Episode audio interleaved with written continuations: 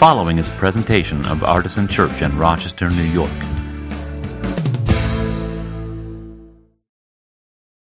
Well, our Advent uh, theme this year is looking for Jesus.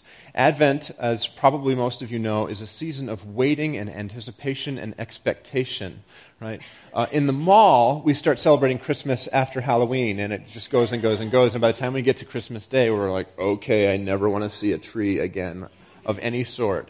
Um, in the church, we intentionally hold back on our observance of Christmas during this season because it helps us understand that Israel was waiting for their Messiah, right?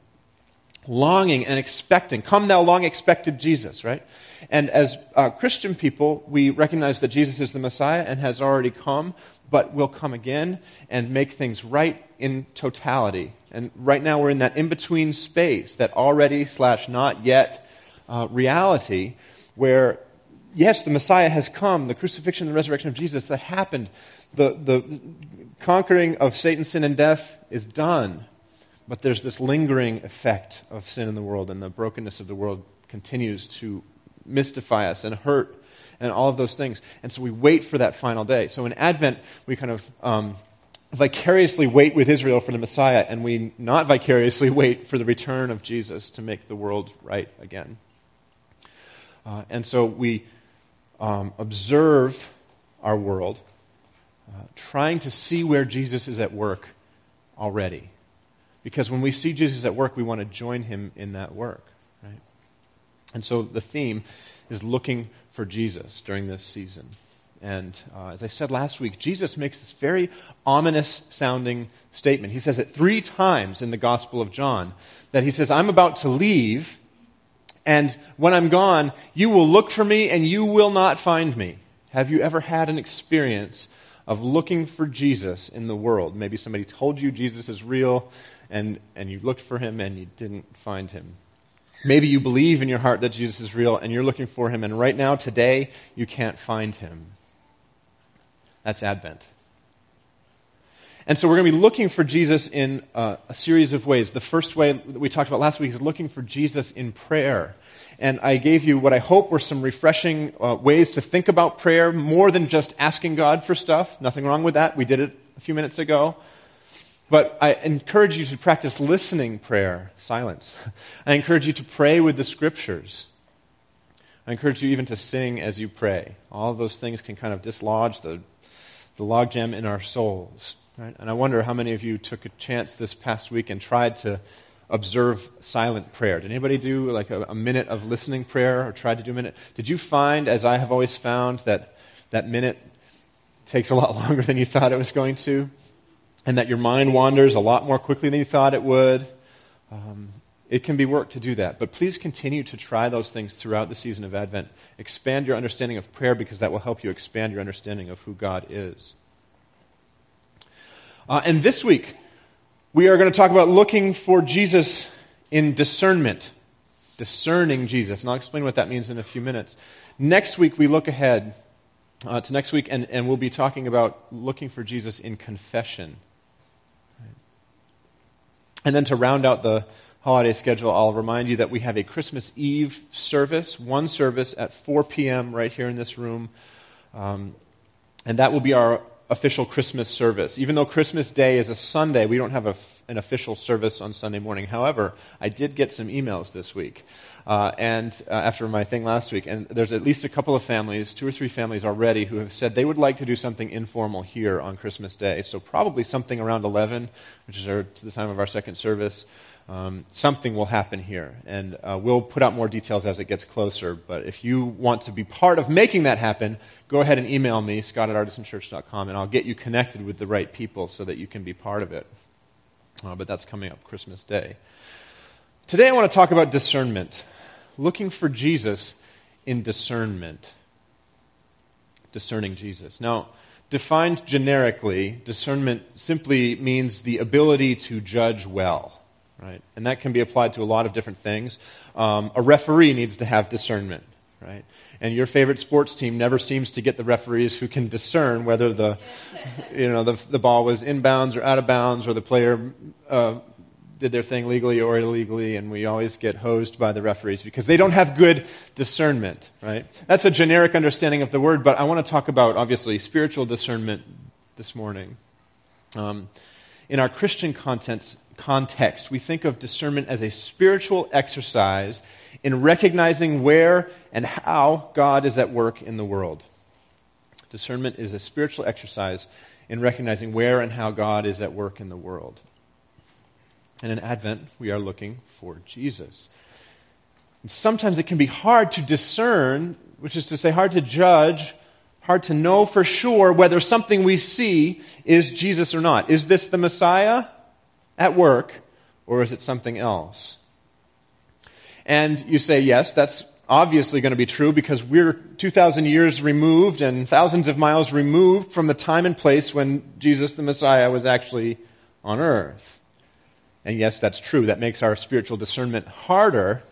But don't feel too bad because even the followers who were following Jesus all over, in his time and in his place, had difficulty discerning whether he was the Messiah, who he was, and what he was about. There's a story in the Gospel of Matthew, Matthew 16, where we see this kind of confusion. Um, it says, When Jesus came into the district of Caesarea Philippi, he asked his disciples, Who do people say that the Son of Man is? Now, here he's appropriating an, uh, apocalyptic messianic title from the book of Daniel on himself, but he's asking them, Who do people say that I am? Right? And they said, Some say John the Baptist, but others Elijah, and still others Jeremiah or one of the prophets.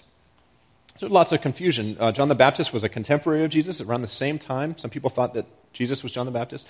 Some people were saying that he was um, a, a, figure from Israel's history, from their past, who had been uh, reborn or reincarnated or reappeared or re something and was walking around among them again. There was not consensus on who Jesus was. And so he asked his closest disciples the most important question in the world Who do you say that I am? And Simon Peter answered, You are the Messiah, the Son of the living God. And Jesus answered him, Blessed are you, Simon, son of Jonah, for flesh and blood has not received this, has not revealed this to you, but my Father in heaven. So remember, discerning Jesus is a spiritual exercise. Christian discernment is more than just good judgment about religious stuff. Christian discernment requires God to reveal something to us. And we might say, with the benefit of uh, knowing the whole Christian story a little bit more, that discernment is a gift that we receive from the Holy Spirit. But sometimes we talk about gifts of God, the grace that is offered, and neglect to remember that we have a responsibility to receive that gift or that grace actively, right? Think of it this way Imagine that you are hiking in the jungle and you are um, hot and dehydrated, and you're getting close to a medical emergency, and you need water, and you need to be cooled very, very badly, and you see a waterfall. And that waterfall is cascading water over thousands of gallons a second. And it could cool your body and literally save your life. Right? Only a fool would say, Ha!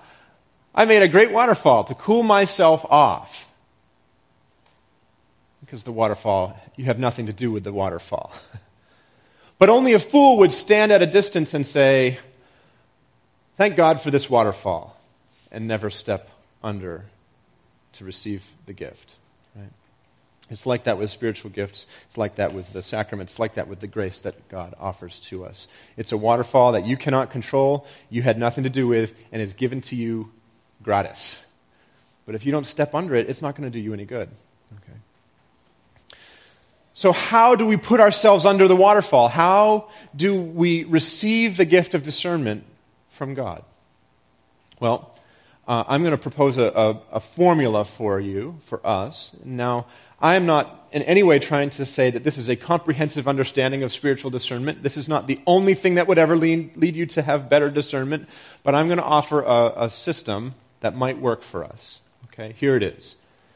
To discern Jesus, we read Scripture in community with the church so that we will keep his commandments. We're going to read Scripture in community with the church so that we will keep his commandments. Now, if that doesn't seem to add up to discernment to you, let me explain what I mean, and hopefully you'll come with me along on this little journey here. Here's what I believe about the Bible I believe that Scripture's job is to point us to Jesus. That what the Scriptures do infallibly is point us to Jesus, God's true and final word that the Bible is God's primary way of revealing Jesus to us in our time. Now, if you want to know God, look to Jesus. Have I made that point fairly clear over the last couple of years? It's like the only thing, it feels like the only thing I ever preach these days, and I am perfectly happy with it. If you want to know God, look to Jesus. If you want to know Jesus, look first to the Scriptures. Here's why. If we, if we come to know Scripture more deeply, uh, then we will know God's story more completely, and we will know where we are likely to see Jesus because we are going to assume that Jesus continues to act consistent with the way he acted as told in the stories in Scripture. Does that make sense? So, if we become more familiar with Scripture, if we deepen our understanding of Scripture, we will know, for example, that Jesus is often to be found interacting with undignified unsavory people. Right? If you read the Bible, you'll come across the story of Jesus meeting with the Samaritan woman at midday. Now, you don't need to know all the cultural context, but just know that that's two strikes Samaritan woman. If you read Scripture and deepen your understanding of its story, you will come across occasions where Jesus meets with tax collectors. Zacchaeus up in the tree is the most famous one, but there are others. Now, these were not just, the, this is not just the tax man, right? It's not a Beatles song. It's not like, oh, I wish I had more money and the government takes some of it and, uh, you know, don't tread on me, right? This is a, ostensibly a good Jew who's working on behalf of the evil empire, the Roman occupiers to go around to other Jews and collect their money and give their money to the Roman Empire. And if that weren't bad enough, they take a little bit off the top and buy a Ferrari, right? That's what the tax collectors were, and those were the people Jesus hung out with. It's not like he was just hanging out with like uh, a bully and like you know Let's rap, man. Let's, let's talk about how you can love yourself more so you can love others. That's a very Jesus thing to do, sure. But he was hanging out with people who were literally stealing from God's people on behalf of a pagan entity. Right? Do you see why that was a problem for the, for the faithful Jews around them? If you read the story of Scripture, you'll see that those are not the only unsavory people Jesus hangs out with. Um, Jesus apparently hung out with drunkards so much that a lot of people thought he was one. I grew up in a church where you were told things, basically, you were told, uh, if you want to be a good Christian, you better stay out of the bars. That's not apparently how Jesus lived his life, right? So, this is, this is what happens. When you deepen your understanding of Scripture, you begin to see the kind of people that Jesus hangs out with, and you think, oh, I, I wonder who Jesus would hang out with now. Would it be all the nice, happy people in church? Well, if you read the scriptures and become deeper, deepen your understanding of them, you will see that yes, Jesus spent a lot of time in church. Of course, for him, it was the Jewish temple, right? He even turned up in church when he was lost as a child. Do you know this story? Right? He was actually a tween. Is that the, is that the right word? He was 12. Um, and the, the family had come to Jerusalem to observe a festival, and then the whole family, big caravan of people, went back to their home, and somewhere along the way they realized Jesus isn't here. Now you think, how could, you, how could a parent do that? Right? But it was a big caravan of people, and maybe he was just walking with the cool cousins and some, they, they just assumed that he was somewhere in the party. They realized he wasn't. They went back to Jerusalem, and where did they find him? He was in the temple. And he asks them, Why were you looking for me? Didn't you know that I'd have to be in my father's house? Right? So even from a young age, Jesus was spending time in church. But if you know the story of Scripture, if you deepen your understanding of what's actually in the Bible, you will realize that very rarely in church is Jesus doing the types of things that makes churchgoers happy. right? It was in the temple where he uh, read from that scroll and declared to the people that God had anointed him to bring good news to the poor, and where he reminded the people of the fact that in their own stories, God had seen fit to bless not, a, not an Israelite widow, but a Sidonian widow, that's a Gentile, and where he had chosen um, at one point not to heal a leper from Israel, but a Syrian leper. That, that will preach today, right? He said that in church. And they got so mad at him that they drove him out of the temple and out to the edge of town, and they wanted to throw him off a cliff and kill him. But he went all like David Blaine on them and disappeared.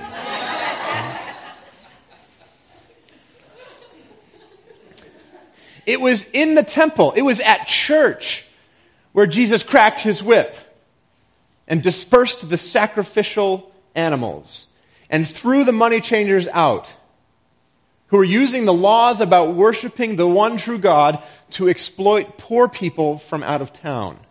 Right? Do you know that that's what that story is about? Jesus went in there and turned those tables over because they were exploiting poor people, right? So there's all these laws about how you offer your sacrifice. And if you're, if you're rich, you have to bring a big animal, and if you're poor, you have to bring a little animal, and if you're in the between, you bring an in between animal. But you come from far away, you can't bring an animal that far and like feed it and care for it and all that stuff along the whole way. So when you get there, you have to buy your own animal. But you can't buy the animal with Roman money, not with that pagan coin. Of course not. You have to use the Jewish temple coin. And we have provided for you as a service. Um, a money exchange so that you can have good, uh, religiously sanctioned coins to, with which to buy your animals. Um, we have a slight markup on them, but you know, for convenience, and we're going to take some off the top on the exchange fee because that's how banks work, and uh, of course you understand. And Jesus went in there and flipped the whole thing over because this was a way for religious authorities to bleed money out of poor people who were, after all, only seeking to worship God. That's the kind of thing Jesus did when he was in church. It was in church, it was at the temple where he told the people, hey, look around at this building. Someday soon, not one brick will be left on top of another.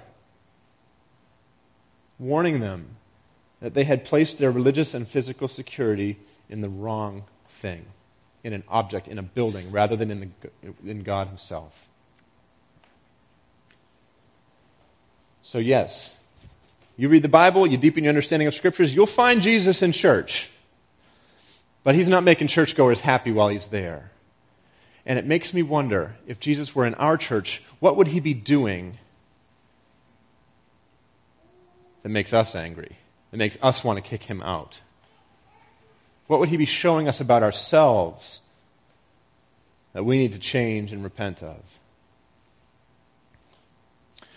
Now, here's the other thing that you notice about Jesus when you start to read the scriptures and deepen your understanding of the Bible. You notice some places where Jesus is not.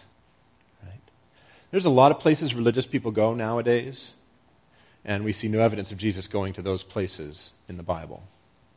The most obvious example in my mind is that you don't see Jesus hobnobbing with politically powerful people.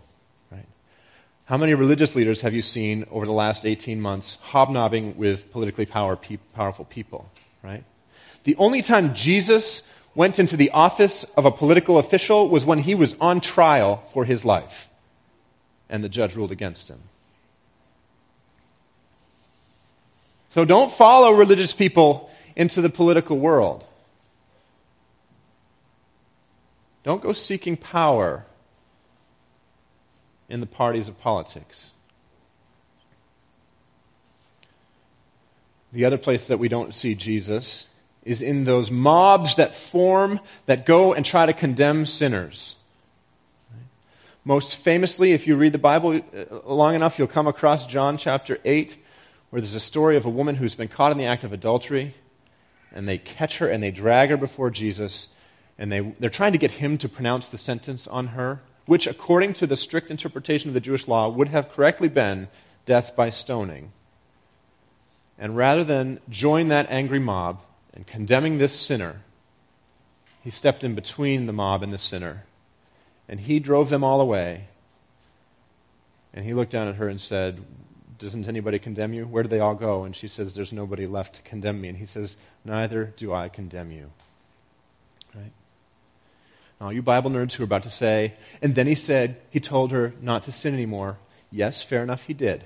And anytime you want to tell somebody not to sin anymore, you are permitted to do so after you have driven away all the other religious people who are condemning them.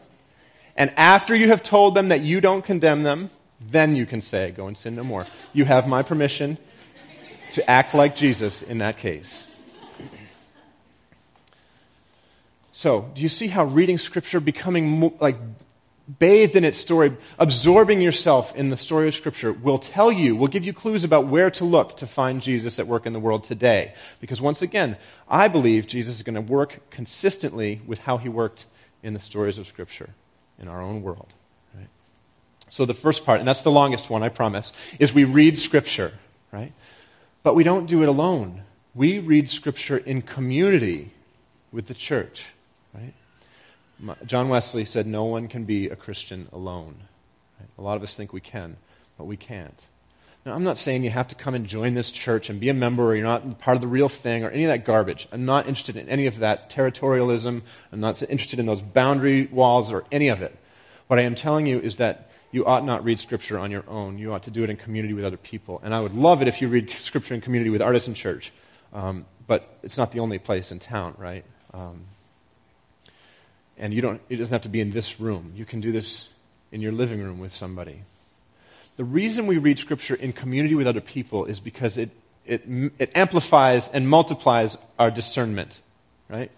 If I read Scripture and I think, I see Jesus doing this thing, I think that means Jesus is doing that in the world today. And someone else reads it and goes, I'm not sure you read that right.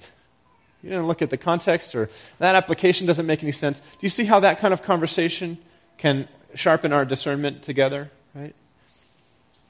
And you can't just read Scripture um, in community with one local church in one period of time.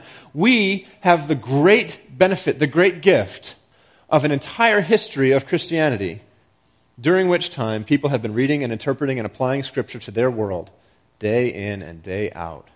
Right? What fools we would be to neglect to look at the historical interpretation of the text, right? That's why roots is one of Artisan's foundational values, because we have this beautiful history which we can uh, rely on for uh, sharpening our discernment when we read Scripture and try to apply it to the world around us. Doing, uh, reading Scripture in community with each other sharpens our, uh, our discernment, but it also provides a little bit of an accountability and sort of a mutualized authority in each other's lives. And that's an important thing to have. Now, churches often abuse spiritual authority, and if you hear me say that word and it's like, please know that uh, I understand that and I regret that that kind of thing has happened to you. There's lots of people in the room who have experienced spiritual abuse uh, at the hands of a pastor or in their church or, God forbid, in their families, and that kind of thing uh, is abhorrent to me. It does not mean that there's, no, that there's never any occasion when we ought to speak authoritatively into each other's lives, um, particularly as it concerns applying the scriptures. It just needs to be done in a loving and transparent context. Okay. And uh, this kind of community experience applies to prayer as well. We talked about prayer last week and listening prayer. And remember, I said how you, you start quieting your mouth and your mind, and you never know what's going to come into your mind, and that's a little terrifying, right? Um, debriefing that experience with somebody else can help prevent you from going off the rails. Right? So we read Scripture, but we read it in community with the church, both past and present. And the reason we do it is so that we will keep his commandments. That's the third part of the formula. That may be the weirdest sounding one to you, the one that makes you raise your eyebrows the most. And let me explain to you why I say it by reading to you from John 14. Now, John 14 is just one chapter after the third instance of Jesus warning the disciples, You're going to look for me and not be able to find me. Do you remember that? We're looking for Jesus because he's hard to find. That's what he told his disciples before he left. One chapter later, he says this. And, and track with this the whole way. You have to listen to the whole thing. If you love me, you will keep my commandments. And I will ask the Father, and he will give you another advocate to be with you forever this is the Spirit of truth, whom the world cannot receive, because it neither sees him nor knows him. You know him because he abides with you and he will be in you. I will not leave you orphaned. I am coming to you. In a little while, the world will no longer see me, but you will see me. Because I live, you also will live. On that day, you will know that I am in my Father, and you in me, and I in you. They who have my commandments and keep them are those who love me. And those who love me will be loved by my Father, and I will love them and reveal myself to them. Jesus is saying that the key to God revealing himself to us is keeping his commandments.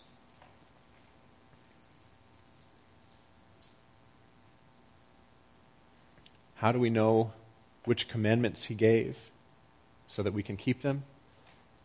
We read Scripture.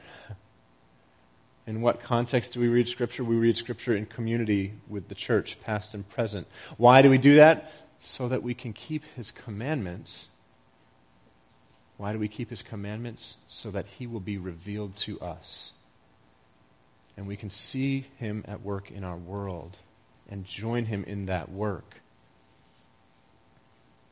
Do you see how the formula works? We read Scripture so that we know the story, so that we can see the commandments that He gave we read it in community with each other so that our discernment can be sharpened and focused. And that when we come to that understanding, we can keep his commandments so that he will reveal himself to us. That's the gift.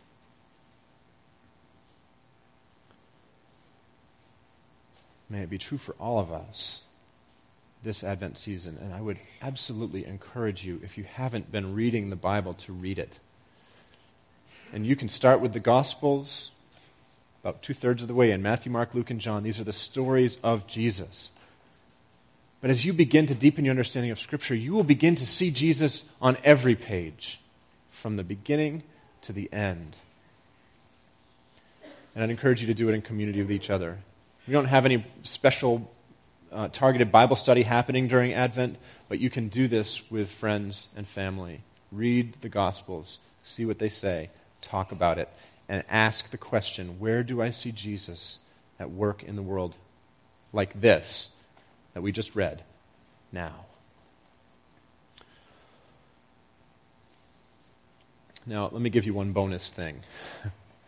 the last place that I would suggest that you can see Jesus in the world today is at his table. We celebrate the sacrament of Holy Communion every week when we worship God together in this place. And, um, you know, there's this story after Jesus is resurrected. He comes back and he, he encounters some of his disciples on the road, and they don't recognize him. They don't even know who he is. Something has changed his body, his appearance, their ability to discern. I don't know. Something is weird, and they don't know who he is. But they walk with him, and they invite them into their house, and they have dinner together.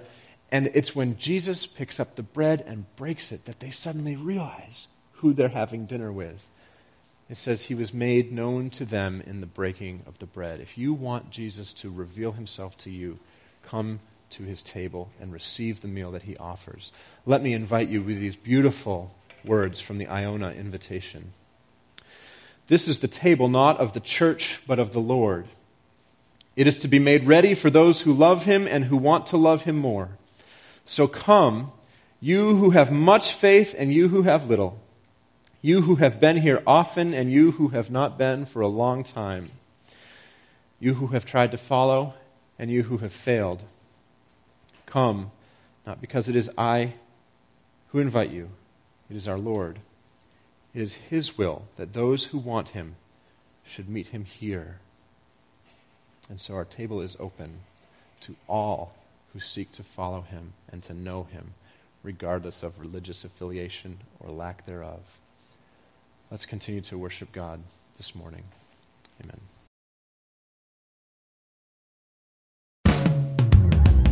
For more information, visit us at artisanchurch.com